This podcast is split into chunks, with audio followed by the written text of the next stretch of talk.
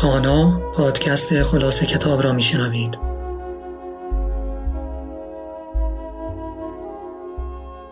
به نام خدا. تاریخ فلسفه سیاسی نوشته جورج کلوسکو ترجمه خشایار دیهیمی.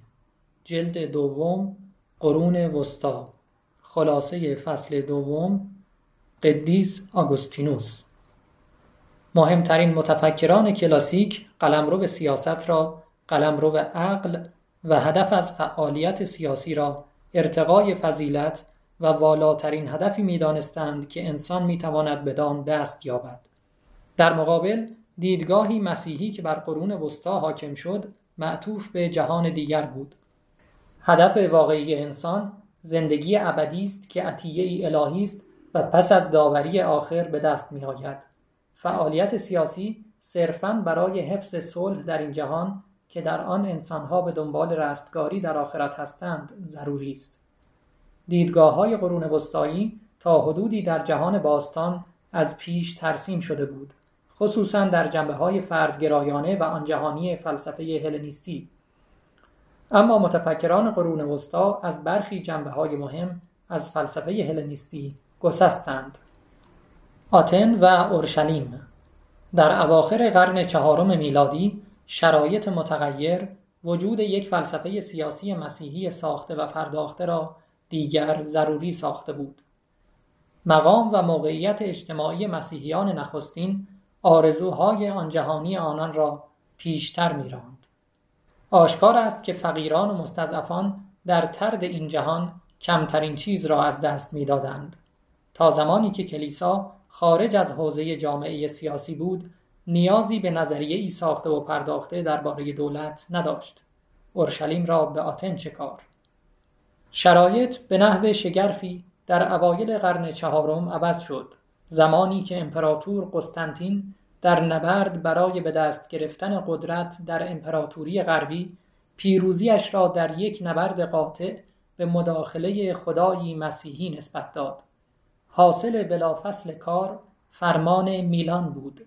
که در 313 صادر شد و توصیه به مدارای با مسیحیان کرد و املاک مصادره شده کلیسا را بازگرداند. یولیانوس کوشید تا دوباره پاگانیسم را مذهب رسمی دولت کند. برای همین به او لقب یولیانوس مرتد داده شد.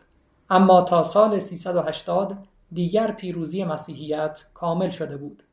امپراتور تئودوسیوس مسیحیت را دین رسمی امپراتوری اعلام کرد از همان اوایل سال 381 کوشش هایی صورت گرفت که پاگانیسم ریشهکن شود و در 392 پاگانیسم خیانت به حساب آمد هرچه شرایط اجتماعی و سیاسی بیشتر فرو می پاشید نهادهای کلیسا و دولت بیشتر به هم جوش می خوردند. هرچه کلیسا و دولت در جامعه تقریبا یک دست مسیحی به هم نزدیکتر می شدند بی پیشین کلیسا به امور سیاسی رنگ می باخت و شرح تازه ای از دولت و کارکردهایش لازم می آمد. حال که جامعه سیاسی جامعه مسیحی شده بود افراد مسیحی دیگر نمی توانستند خودشان را از امور سیاسی دور نگه دارند. تا حدود زیادی جایگاه آگوستینوس در تاریخ فلسفه سیاسی مبتنی بر پیش آمدن این ضرورت است. علاوه بر این سنتزی که آگوستینوس میان اندیشه های مسیحی و اندیشه های کلاسیک انجام داد همتایی برای فلسفه های کلاسیک بود و این مجموعه برای یک هزار سال در کانون بحث های فلسفی، الهیاتی و سیاسی قرار گرفت. زندگی و رشد فکری آگوستینوس آگوستینوس در کارتاژ که برای ادامه تحصیل در فن بیان بدانجا رفته بود به مانویت و سپس به فلسفه یونانی گروید.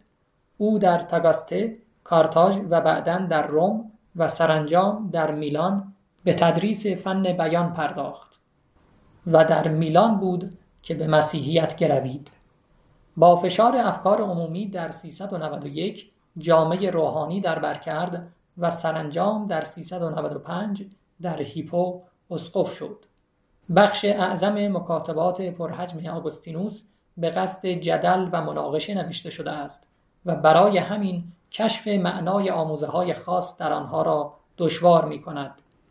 اثر سیاسی عمده آگوستینوس شهر خداست. این کتاب در فاصله ای سیزده ساله 413 تا 426 نوشته شد و در این فاصله مسیحیت دوره به دوره مورد حمله بود. روم زمانی که دین پاگانی بر آن حکم فرما بود صدها سال از قدرت‌های بزرگ جهانی به حساب می آمد. اما در فاصله چند سالی که روم به مسیحیت گروید یک قبیله خارجی بر آن حمله ور و مسلط شد آگوستینوس آنقدر زیست که شاهد در هم کوبیده شدن افریقای رومی باشد قبایل واندال به حاکمیت روم در افریقا پایان دادند و همراه با آن عمر کلیسایی هم که آگوستینوس با تلاش فراوان و با قدرت برپا کرده بود به پایان رسید. آگوستینوس که بر اثر آشناییش با آثار سیسرون می‌خواست به دنبال حکمت برود نخست این حکمت را در مانویت پیدا کرد.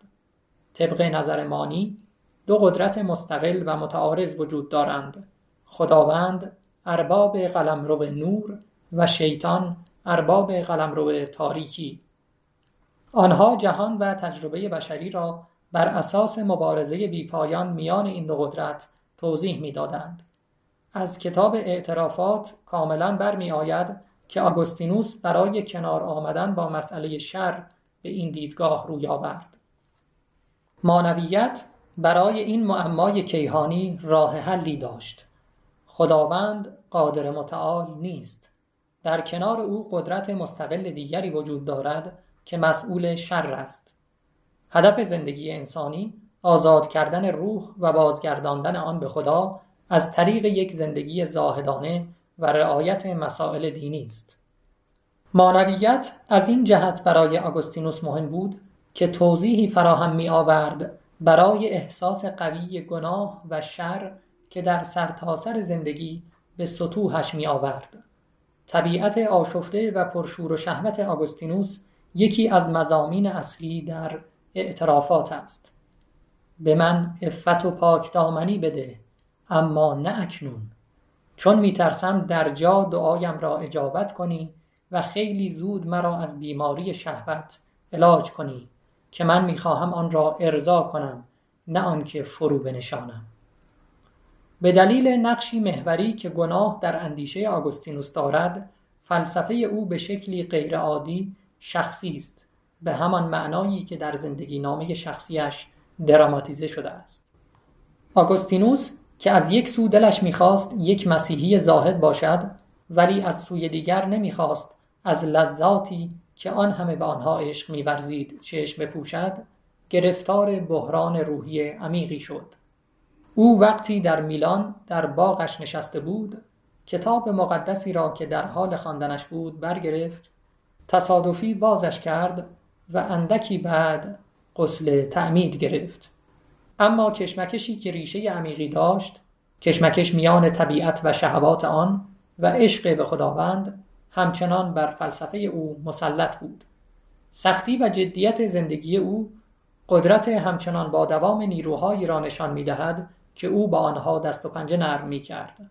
دشوار می توان باور کرد که این مرد در کلیسا به آن توازن روحی واقعی رسیده باشد که هرگز نتوانسته بود بیرون از آن به دستش آورد. اعتقاد پایدار به قدرت تمناهای گناهکارانه و نیاز به مهار آنها در دل فلسفه سیاسی آگوستینوس جایی گرفته است. آگوستینوس در اعترافات نقل می کند که سرانجام از توانایی مانویت برای توضیح کارکردهای جهان طبیعی سرخورد. و یک چرخش مهم در رشد و تحول فکری او کشف فلسفه افلاتونی بود. این فلسفه ای بود که نخست بار فلوتین و شاگردش پورفیروس در قرن سوم در روم پروراندند او این انگاره را اخذ کرد که خدا اصلی برین لایتغیر و غیر مادی است که ورای آن است که منشأ همه وجود و موجودات باشد. هر سطحی از هستی بهره کمتری نسبت به سطح بالاترش دارد. پس واقعیت سلسله ای مدرج است که از کامل و الهی و غیر مادی آغاز می شود و به ناکامل و متغیر و مادی می رسد. نو افلاتونیان برخلاف مانویان معتقد به دو جوهر اصلی نبودند بلکه معتقد به مراتب نابرابر در خلقت بودند. هر آنچه را که وجود دارد خدا خلق کرده است. و بنابراین همه چیزها بهره ای از نیکی و خیر او دارند. اما همه چیزها به یکسان وجود ندارند و به یکسان خیر نیستند. نو افلاتونیان بصیرت مهمی نسبت به طبیعت شر به آگوستینوس بخشیدند. شر قدرتی نیست که مستقل از خیر وجود داشته باشد بلکه قیاب خیر است. از این نگاه به هستی دیگر گامی کوتاه تا رسیدن به بخشهای اصلی فلسفه مسیحی آگوستینوس فاصله بود.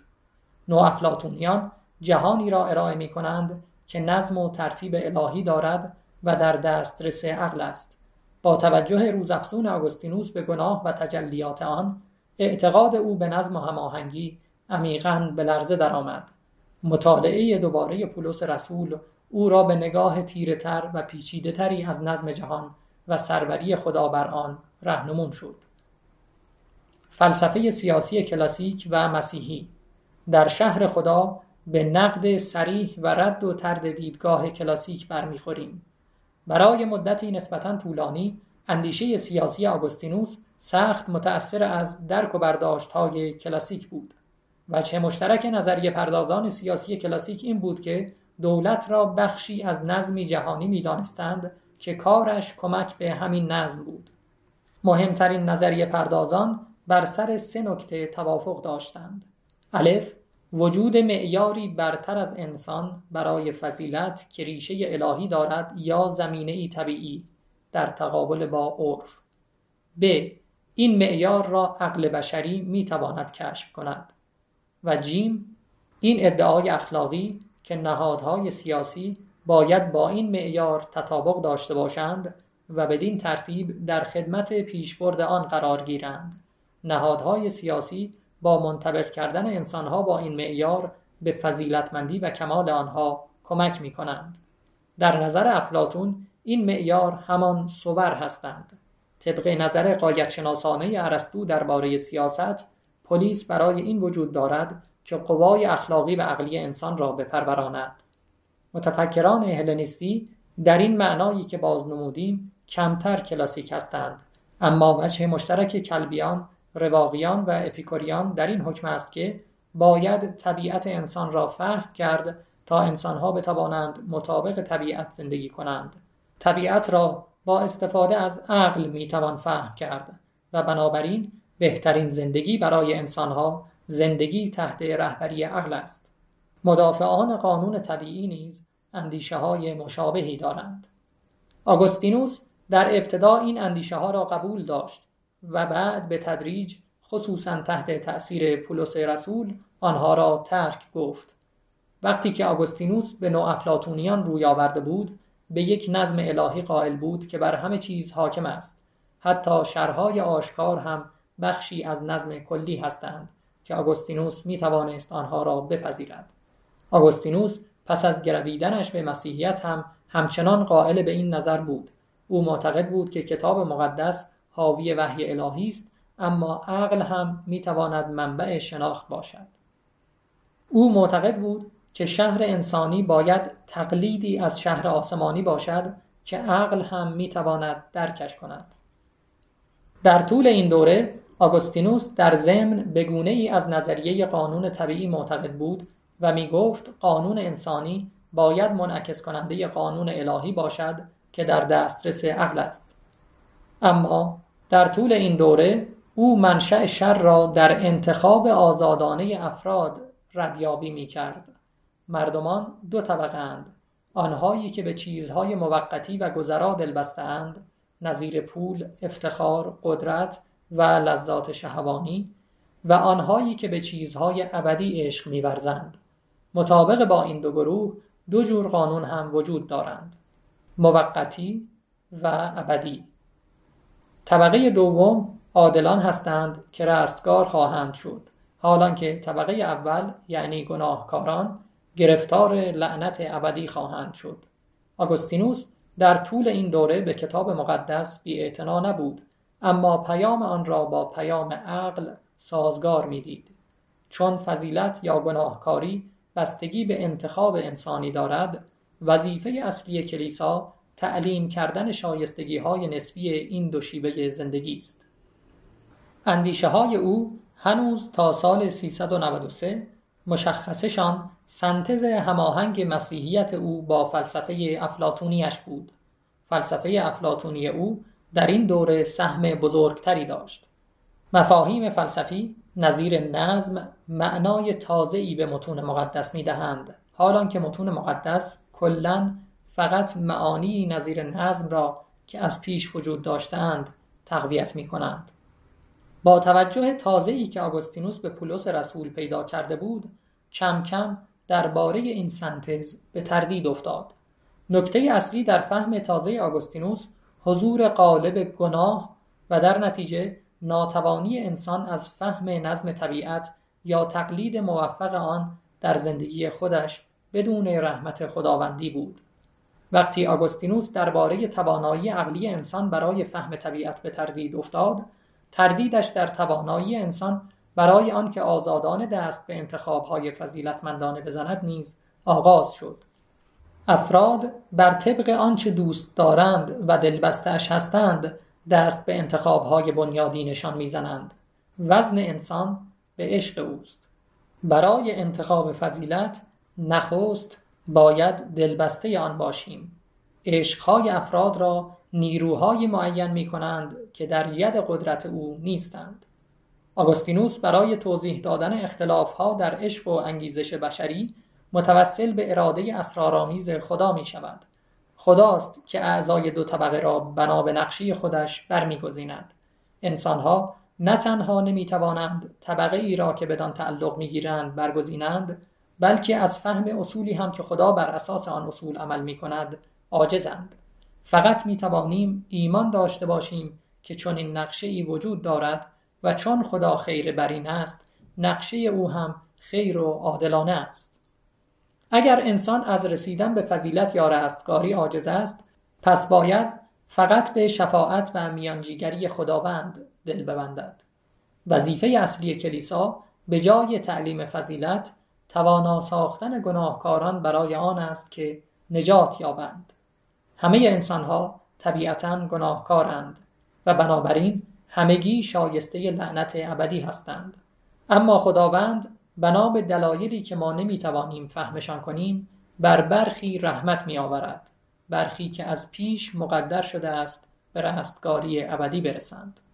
از زمان تنیافتگی عیسی فقط آنهایی می توانند نجات یابند که به کلیسا تعلق پیدا کرده اند و از شعائر آن بهره بردند آگوستینوس در برابر وجود اصلی اخلاقی که مبنای الهی دارد و قابل کشف با عقل است و باید مبنای فعالیت سیاسی باشد این دیدگاه را پیش می نهد که انسانهایی که به نحوی لاعلاج گناهکارند نمی توانند با کمک عقل حقیقت را دریابند و نمی توانند عقل را راهنمای زندگی خود قرار دهند. نهادهای سیاسی برای تلقین فضیلت نیست که وجود دارند. وظیفه آنها فقط حفظ صورت ظاهری صلح در جهانی آلوده به گناه است در نظر مسیحیان دولت به هیچ وجه ابزار برین رهایی و کمالت انسانی نیست بلکه نهاد دست و پاگیری است که در بهترین حالت می‌توان به عنوان علاجی برای گناه توجیهش کرد آگوستینوس در شهر خدا نقدی سریح بر دیدگاه کلاسیک درباره دولت وارد می آورد. اگر جمهوریت نیازمند درک مشترکی از حق است پس نیازمند عدالت است. اما عدالت هرگز بر روی زمین وجود نداشته است.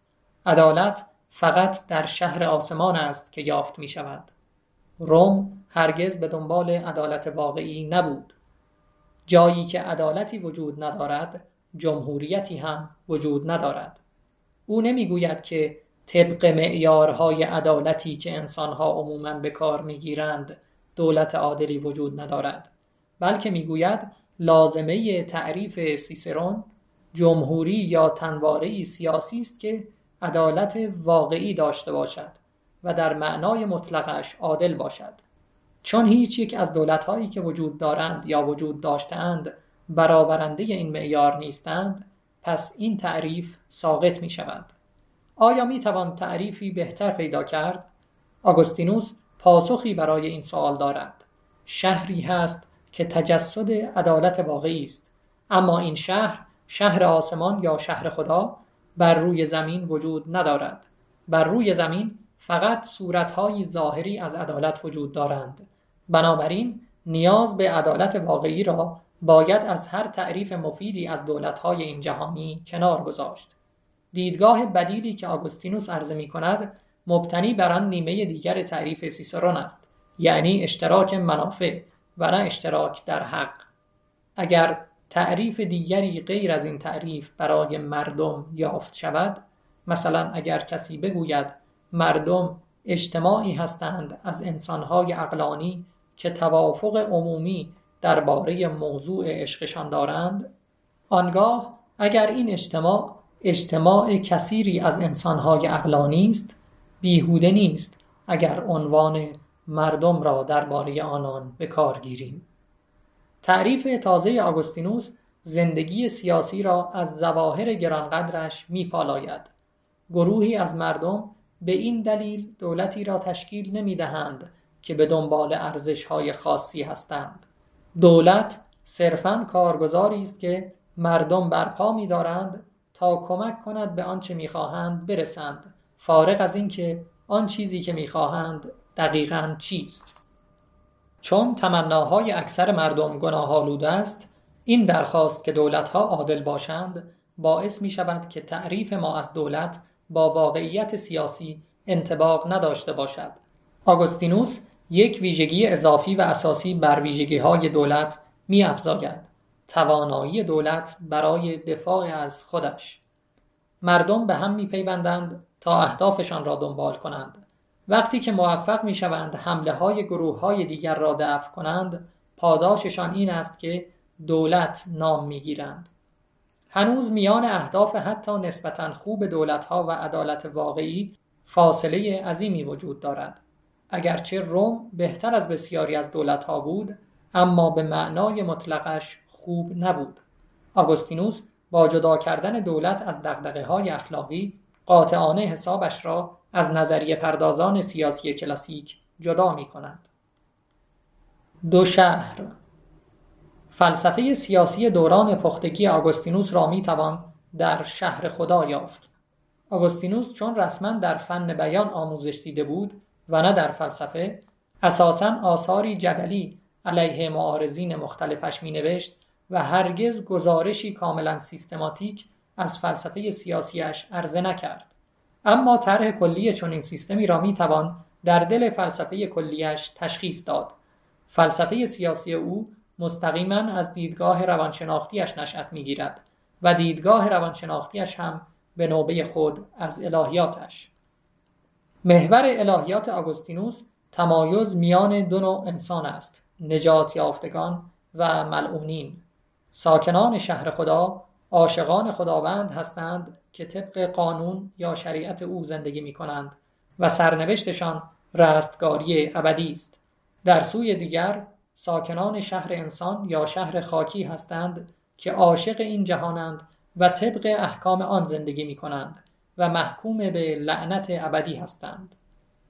آنها در جامعه انسانی فقط به دو دسته تقسیم می شوند یک شهر شهر انسانهایی است که انتخابشان زندگی کردن مطابق معیارهای تن و جسم است و شهر دیگر شهر کسانی است که انتخابشان زندگی کردن طبق معیارهای جان و روح است تمایز میان این دو نوع از انسانها به پیش از آغاز زمان به معنای واقعی کلمه باز می گردد.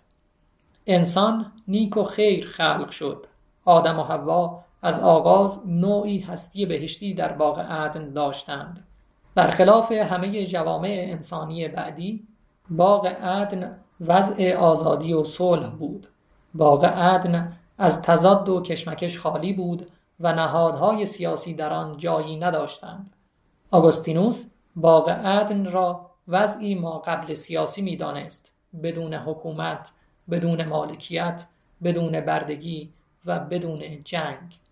حبوط همه چیز را برهم زد. آدم و حوا بنا به اختیار خودشان از خدا روی گرداندند. این نخستین گناه و منشأ همه شروری شد که از آن زمان تا کنون نوع بشر تجربه کرده است. ویژگی تعیین کننده این گناه و گناه کلا غرور است.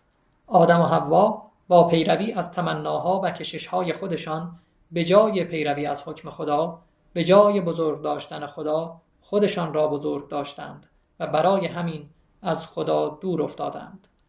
آنها آزادانه مرتکب این عمل شدند اگرچه باز هم خدا این را از پیش می دانست و جزو نقشه الهیش بود.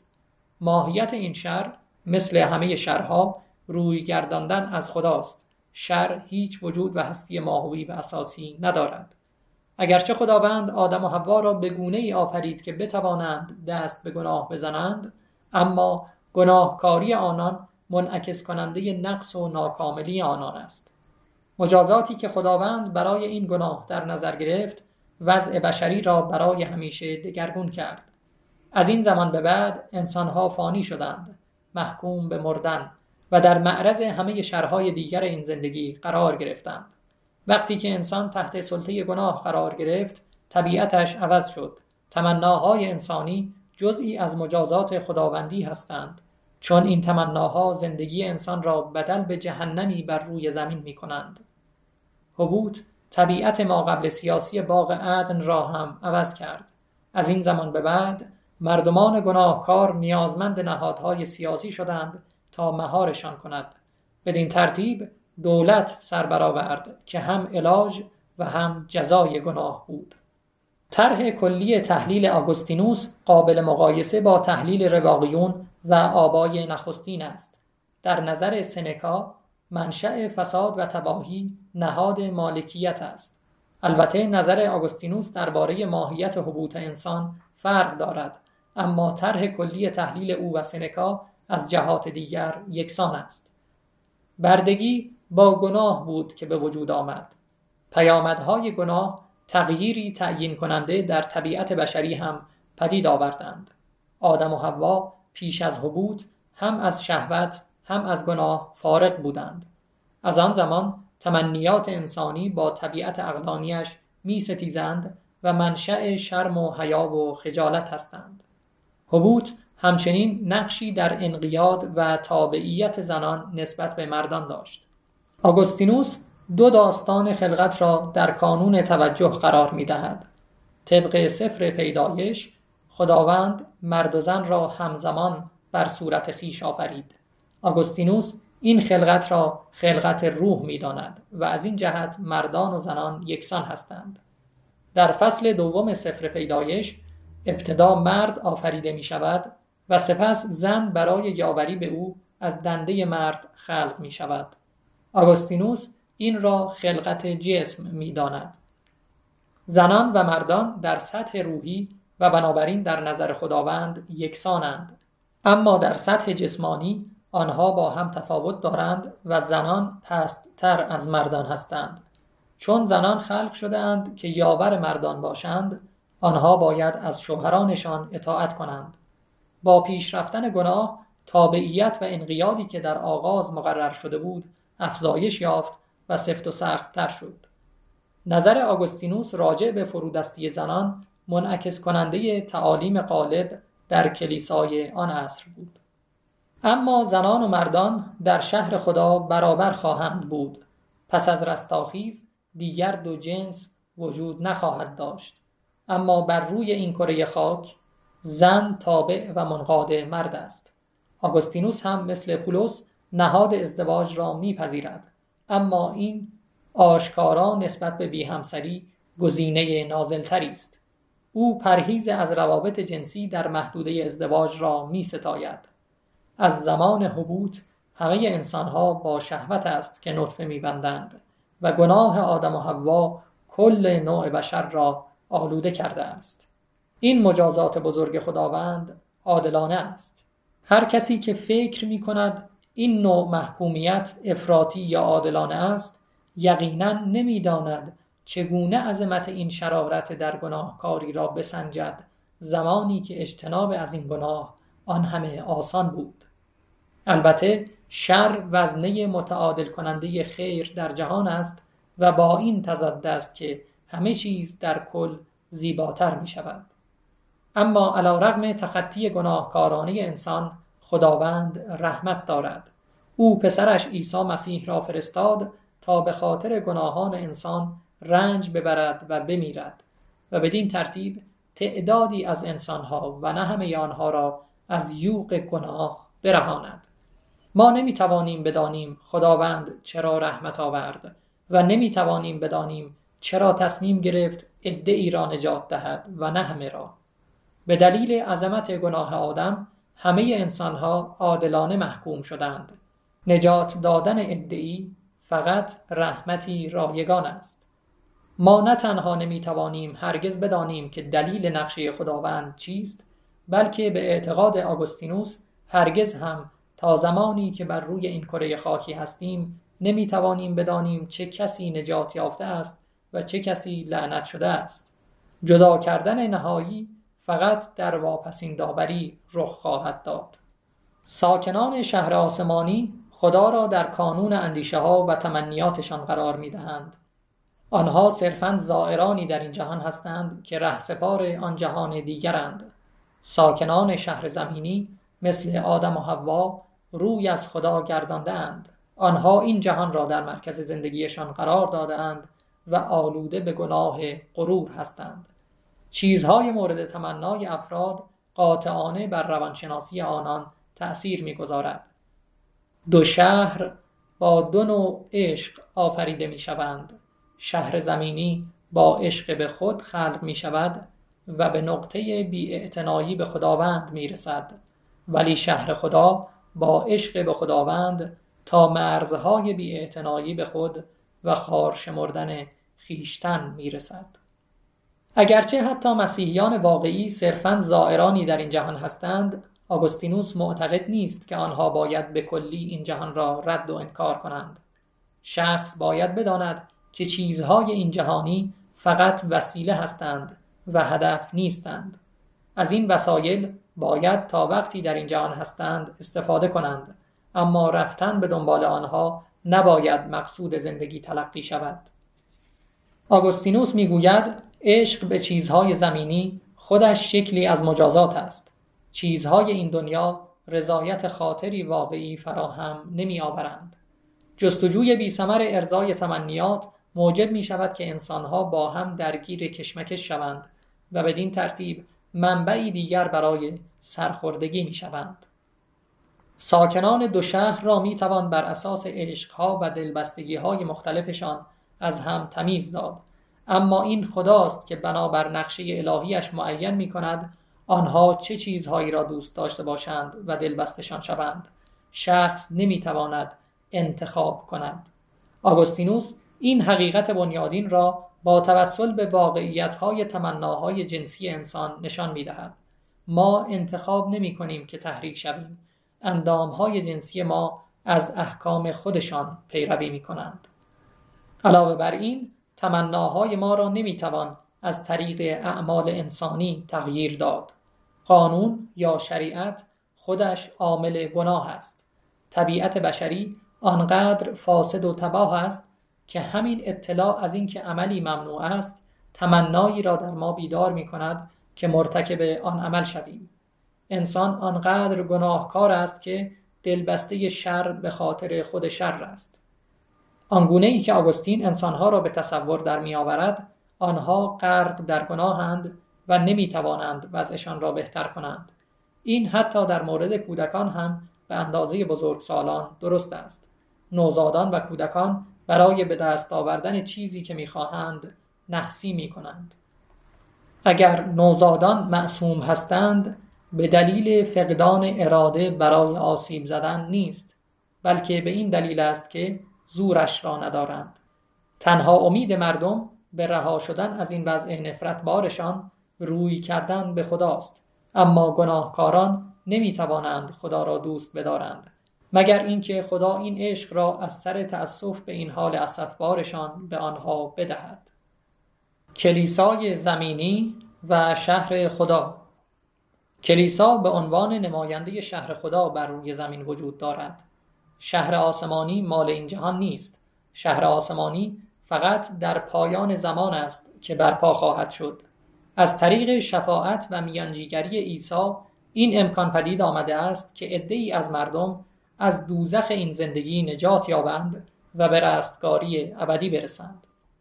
عضویت در کلیسا شرط ضروری رستگاری است اما کلیسا را نمی‌توان با شهر آسمانی یکی دانست. علاوه بر این اگرچه اعضای دو شهر خصلت‌های روانشناختی متفاوتی دارند محال است بتوان به یقین دانست که هر شخصی سرنوشتش کدام یکی از این شهرهاست و هیچ کس در ضمن نمی‌تواند بداند که خودش جزو رستگاران است یا جزو ملعونان. همه اعضای شهر آسمانی اعضای کلیسا نیستند. آشکار است که فرشتگان خیر متعلق به کلیسای زمینی نیستند و نیز همه شهروندان شهر خدا که پیش از زمان عیسی زیستند و مردند. علاوه بر این چون شیوه های خود خداوند اسرارآمیزند همه نجات یافتگان اعضای کلیسا در هیچ زمان به خصوصی نیستند. همه آنهایی هم که عضو کلیسا هستند نجات نمییابند. کلیسا گناهکاران را هم در کنار نجات یافتگان در بر می‌گیرد نگاه آگوستینوس به کلیسا در کشمکش با دوناتوسیان تیزتر شد. دوناتوسیان شاخه ای از کلیسای افریقایی بودند که دلشان می‌خواست مخالفانشان را از کلیسا بیرون برانند چون آنها با تعقیب و آزار کنندگان رومی همکاری کرده بودند. کلیسای دوناتوسی تا فتح افریقا به دست مسلمانان در قرن هفتم دوام و بقا داشت. آگوستینوس با این نظر دوناتوسیان مخالف بود که فقط کسانی می‌توانند به عضویت کلیسا درآیند که گناه نکرده باشند. قدسیت و حرمت منصب کشیشی یا اسقفی است که به آیین مقدس نیرو می‌دهد و نه کیفیات و صفات شخصی کسی که آن منصب را دارد.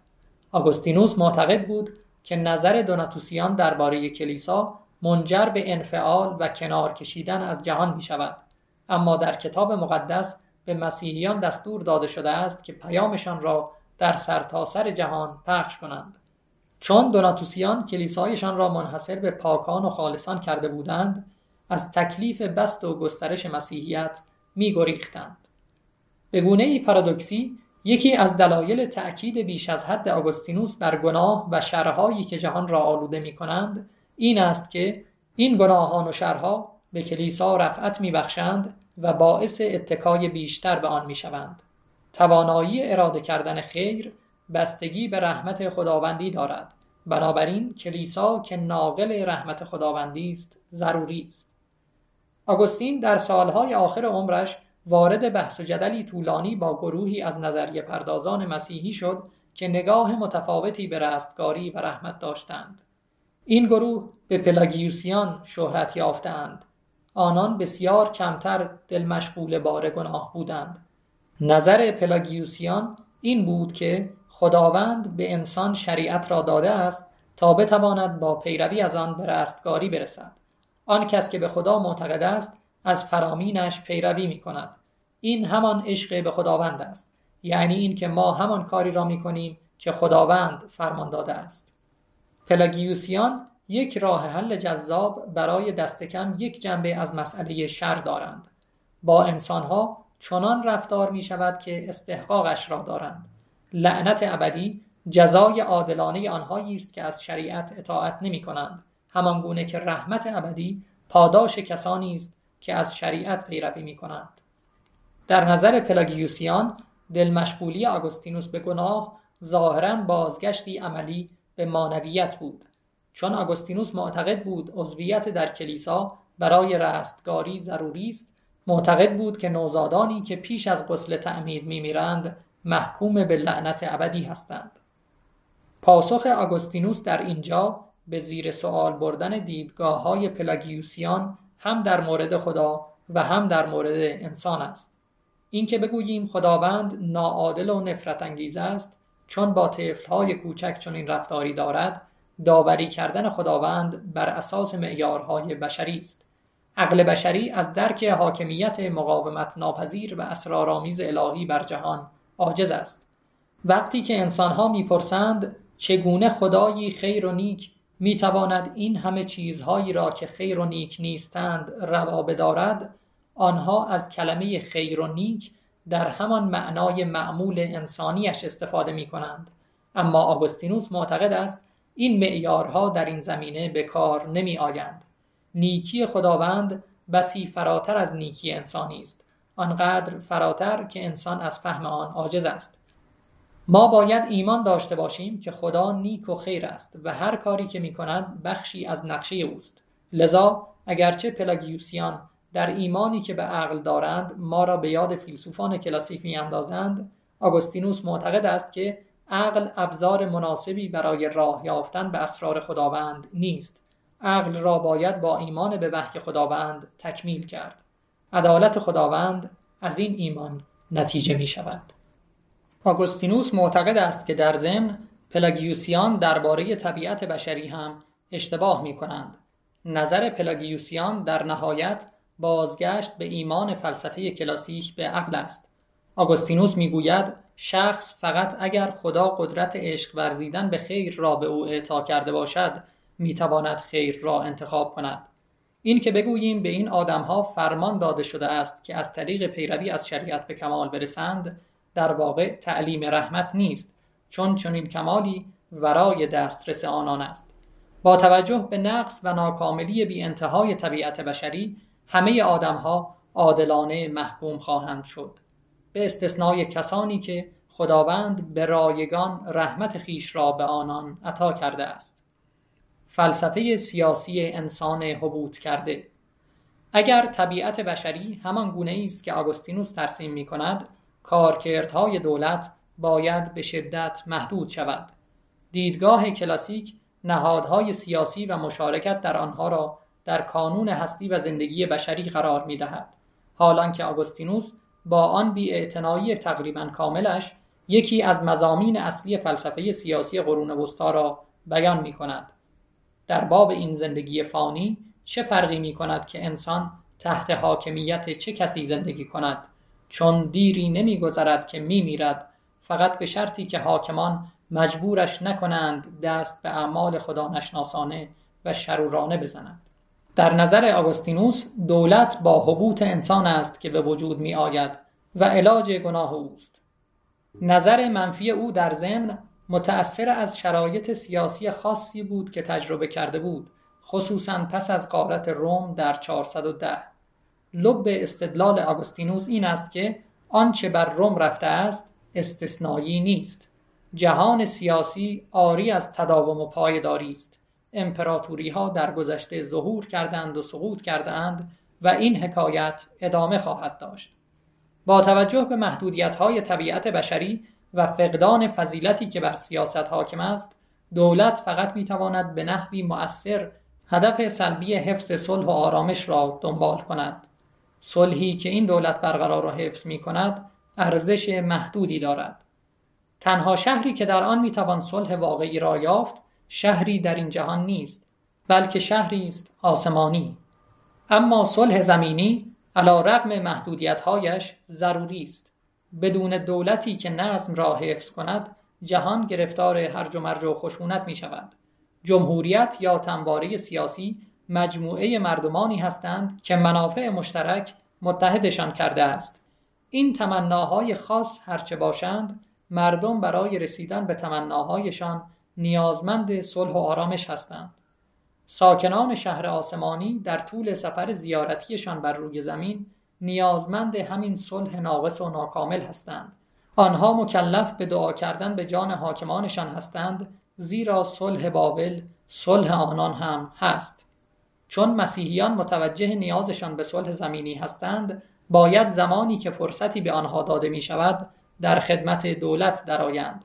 آگوستینوس در اینجا دارد از تجربه خودش سخن می‌گوید او که اسقف هیپو بود نقش قاضی را در مرافعه های بیشماری که در ناحیه اش پیش می آمد به عهده می گرفت. آگوستینوس در کتاب 19 شهر خدا وضع ناخوشایند و حسد نابردنی قاضی را توصیف می کند که ممکن است مجبور شود برای کشف حقیقت کسانی را شکنجه کند که شاید بیگناه باشند قاضی هر قدر هم که بکوشد باز در تاریکی است که قضاوت می کند اما ایجابات جامعه بشری او را مقید می کند و به سمت این وظیفه می کشاند. علا رغم خامی و نقص ابزارهای دولت دقیقا همین گناهکاری انسان به دولت امکان می دهد که مؤثرترین وظیفهش را انجام دهد. آنچه دولت در اختیار دارد فقط وسایل اجبار است. هیچ یک از این وسایل نمی توانند مردم را بهتر کنند یا آموزش دهند. اما بدبختی و بیچارگی انسانی این وسایل را مؤثر می کند چون انسانها عاشق زندگیشان و عاشق دارایی های این جهانیشان هستند ابزارهای اجبار کننده می توانند تأثیر مطلوب را داشته باشند پس مجازات دولتی شر کوچکتری از خودداری از مجازات است ماحصل دیدگاه های آگوستینوس دو نظریه تکلیف سیاسی برای دو نوع از ساکنان دولتهای زمینی است. دلبستگان به چیزهای زمینی از سر ترس اطاعت می کنند اما ساکنان شهر آسمانی در برابر این نوع وسوسه ها و تهدیدها مسون هستند. آنها آزادند به همان معنایی که رواقیون آزاد هستند. تنها دقدقه آنها رابطشان با خداست. اما نیکوکاران هم از دولت اطاعت می کنند چون می‌دانند این اطاعت برای صلح زمینی ضروری است. علاوه بر این در همان زمان صلح تحمیلی آنها عشقشان به خدا را دنبال می کنند تا زمانی که دو شهر با هم درآمیختهاند ما از صلح بابل هم استفاده می کنیم اگرچه مردم خداوند بنا به ایمانشان از بابل رها می شوند ولی در این ضمن آنها فقط زائرانی در میانه بابل هستند. برای همین است که حواری به کلیسا آموزش می دهد که برای شاهان آن شهر و آنهایی که در مناسب عالی هستند دعا کنند. آگوستینوس به این حکم کتاب مقدس ایمان دارد که امور مربوط به قیصر را به قیصر واگذار و امور مربوط به خداوند را به خداوند. اگر دولت کارهایی را از شخص بخواهد که مستقیما در تضاد با وظیفه شخص نسبت به خداوند است آنگاه شخص باید از اطاعت سر باز زند. اما آگوستینوس مسررانه می‌گوید وظیفه اطاعت نکردن به شخص اجازه نمی‌دهد در برابر دستورات دولت مقاومت کند. شخص باید از اطاعت سر باز زند و بعد مجازاتش را بپذیرد. پیروزی در جنگ های مسیح با کشتن به دست نمی آید بلکه با مردن است که به دست می آید بی تردید به دلیل نظر تحقیرآمیز آگوستینوس نسبت به طبیعت بشری و ترسش از هرج و مرج است که این گونه قاطعانه معتقد به اطاعت است. از حاکمان باید اطاعت کرد البته فقط تا زمانی که دستوراتشان مستقیما ناقض کلام خداوند نباشند. تعالیم آگوستینوس در باب اطاعت را در نظر او درباره جنگهای عادلانه و ناعادلانه می‌توان باز جست او معتقد است که استفاده از زور علیه کشوری دیگر فقط در شرایط خاصی موجه است. عمدتا برای مقاصد دفاعی یا بازگرداندن اموال و املاکی که به گونه ای دیگر نمی‌توان آنها را حفظ کرد. فقط حاکم است که می‌تواند بگوید استفاده از زور عادلانه است و اتباع باید به داوری او احترام بگذارند و تمکین کنند. دولت کلیسا و بدعت. ارسطو می‌گوید خانواده و دهکده به خاطر زندگی است که وجود دارند ولی پلیس به خاطر زندگی نیک و خیر است که وجود دارد. اما آگوستینوس می‌گوید دولت فقط برای حفظ حداقلی از نظم وجود دارد که زندگی را ممکن و مقدور می کند. نویسندگان کلاسیک عدالت یا فضیلت را برای دولت اساسی و ضروری می دانند و کارکرد اصلی دولت را تلقین فضیلت می دانند. حال که آگوستینوس جای فضیلت واقعی را فقط در شهر آسمانی می داند و دولتها را به دار و دسته راهزنان تشبیه می کند. دین یونانی عموما دین دولت بود اما نزد آگوستینوس دولت و کلیسا دو نهاد جداگانه هستند که کارکردهای متمایزی هم دارند فاصله میان دیدگاه های کلاسیک و قرون وسطایی را شاید بتوان واضحتر از هر جای دیگری در جدایی قرون وسطایی کلیسا و دولت ملاحظه کرد. فضیلت رستگاری و زندگی خوب و خیر در جهان بعدی در قلمرو کلیسا هستند. کلیسا مهمتر از دولت دانسته می شود دولت فقط برای این وجود دارد که شرایط لازم برای رفتن به دنبال رستگاری ابدی را فراهم آورد. کلیسا در دوران اولیش بسی دور از دولت حیات داشت و همکاریش با آن بسیار اندک بود. اما وقتی که امپراتور مسیحی شد اوضاع تغییر کرد. برخی متفکران مسیحی شدن امپراتوری را واقعی خداخواسته دانستند. در کتاب مقدس عیسی اصرار می کرد که پیامش برای همه جهانیان در سرتاسر سر جهان موعظه شود. مسیحی شدن امپراتوری آشکارا این وظیفه را تسهیل کرد. گرویدن قسطنطین به مسیحیت هم یک خواست دیگر خداوند دانسته می‌شد که باعث شد رژیمی واحد و یک پارچه پدید آید که کلیسا و دولت را در هم ادغام می کرد. اهمیت این وقایع را شماری از متفکران یادآور شده اند که مشهورترینشان اوسبیوس است. اوسبیوس متذکر می شود که چگونه خداوند به یک باره و دفعتا نوع بشر را هم از چند خدایی اهریمنی نجات داد و هم از چند پادشاهی ملتهای مختلف. اگرچه آگوستینوس هم مدتی قائل به همین نظر بود اما بعد از قارت روم این نظر را رد کرد. به نظر آگوستینوس کلیسا و دولت از هم جدا شدند. روم دیگر از نظر او ابزار خداوند برای تبلیغ و پراکندن ایمان نبود بلکه صرفا دنباله بابل بود ناپایدار و محکوم به سقوط چنان که همه دولت ها سقوط می کنند. اما از یک جنبه مهم آگوستینوس از این تحلیل سیاسی عموما فارغ از داوری ارزشی فاصله می گیرد. سالهای سال او با سوالات عملی مربوط به نحوه رفتار با بدعتگذاران دست و پنجه نرم می کرد. کلیسای افریقایی میان دو دسته حامیان کلیسای کاتولیک و دوناتوسیان دو پاره شده بود. کلیسای کاتولیک مدافع استفاده از زور برای سرکوب دوناتوسیان بدعتگذار بود. آگوستینوس هم از این سیاست حمایت می کرد. آگوستینوس معتقد بود به دلیل نقایص طبیعت بشری عقل به تنهایی نمی‌تواند موجب گرویدن به آیین کاتولیک و تغییر عقیده شود.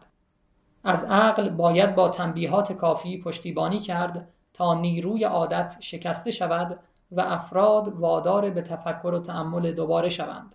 آگوستینوس همیشه مخالف استفاده از مجازات مرگ برای بدعتگذاران و نیز حتی برخی تنبیهات شدید دیگر بود اما با این ملاحظات قویا از استفاده از زور پشتیبانی می‌کرد استدلال او در وهله نخست متکی به تفسیر متون کتاب مقدس بود. توجیه دیگری را هم آگوستینوس در این اعتقاد میافت که تا زمانی که تنبیهات با توجه صمیمانه به فرد تنبیه شونده تحمیل شود این فرد آسیب و آزاری نمی بیند. دوست بدار و آنگاه جز نیکی نمی توانی بکنی. این دوستی است نخشوند شاید از چوب استفاده کنید اما این فقط برای انضباط است. در قرون بعدی استدلالهای او را از بستر تاریخی و اجتماعی خاصش جدا کردند آن حد و حدود را کنار گذاشتند و آنها را به عنوان توجیهی برای سوء استفاده و سوء رفتارهایشان به کار گرفتند. در مورد خود آگوستینوس باید توجه کنیم که او به استفاده از همان تنبیهات و مجازات هایی که برای دوناتوسیان در نظر گرفته شده بود در مورد پلاگیوسیان هم رضایت داد که جرمشان فقط اختلافات فلسفی با او بود دفاع آگوستینوس از استفاده از زور علیه بدعتگذاران مشکلات مهمی برای فلسفه سیاسی او پیش می آورد. موضع خود او این است که دولت باید حافظ نظم در جهانی گناهالود باشد. دفاع او از سرکوب دولتی بدعتگذاران با این نظر ناسازگار است چون سرکوب بدعتگذاران یک کار ایجابی است شبیه همان ارتقای فضیلت سپردن وظیفه بست دین حقیقی به این دولت با نظر کلا منفی و تحقیرآمیز او نسبت به دولت سازگار نیست. آگوستینوس در جهت یک نظریه تئوکراتیک یا دین سالارانه از دولت حرکت کرد. علاوه بر این با توجه به آنچه آگوستینوس درباره کیفیت نازل نهادهای سیاسی می‌گوید این نهادها نمی توانند اهداف تربیتی را به درستی پی بگیرند. دین در برگیرنده درونی ترین افکار و احساسات شخص است. ابزارهای خشن اجبار کننده بعید است که بتواند راه به رازهای دل افراد ببرد.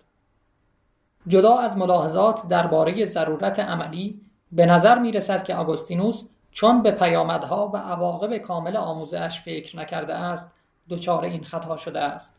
آگوستینوس هرگز از نهادهای سیاسی که بدعتگزاران را سرکوب کند سخن نمی‌گوید بلکه از عاملان سیاسی سخن می‌گوید. همه مسیحیان باید هر کاری از دستشان برمیآید برای حمایت از کلیسا و دین و ایمان واقعی انجام دهند. حتی وقتی آن مسیحی که به کلیسا کمک می کند شخص امپراتور باشد آگوستینوس می تواند این را اجباری بداند که از طریق کلیسا اعمال می شود چون او امپراتور را هم در این کار فقط عضوی از اعضای کلیسا به حساب می آورد. به هر تقدیر آگوستینوس اندیشه هایی را عرضه کرد که متفکران بعدی آنها را اخذ کردند و نتیجه وحشتناکی هم به بار آوردند. این نظر که دست کم در این مورد دولت باید از فرامین کلیسا پیروی کند نیز بر متفکران بعدی تأثیر گذاشت. متفکرانی که دولت تئوکراتیک یا دینسالار مسیحی را عرضه کردند. پایان خلاصه فصل دوم.